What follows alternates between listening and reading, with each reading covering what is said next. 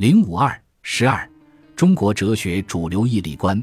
中国传统哲学树立的总体价值目标是求真、求善、求美、成圣、合群。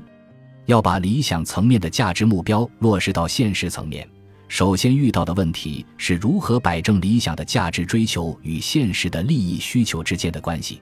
在中国传统哲学中，这个问题叫做义理关系问题。对于现实的人来说，不仅需要理想价值的追求、道义的追求。同时，也不可能离开生存的需求、利益的需求，这是哲学家们必须正视的人生哲学的基本问题。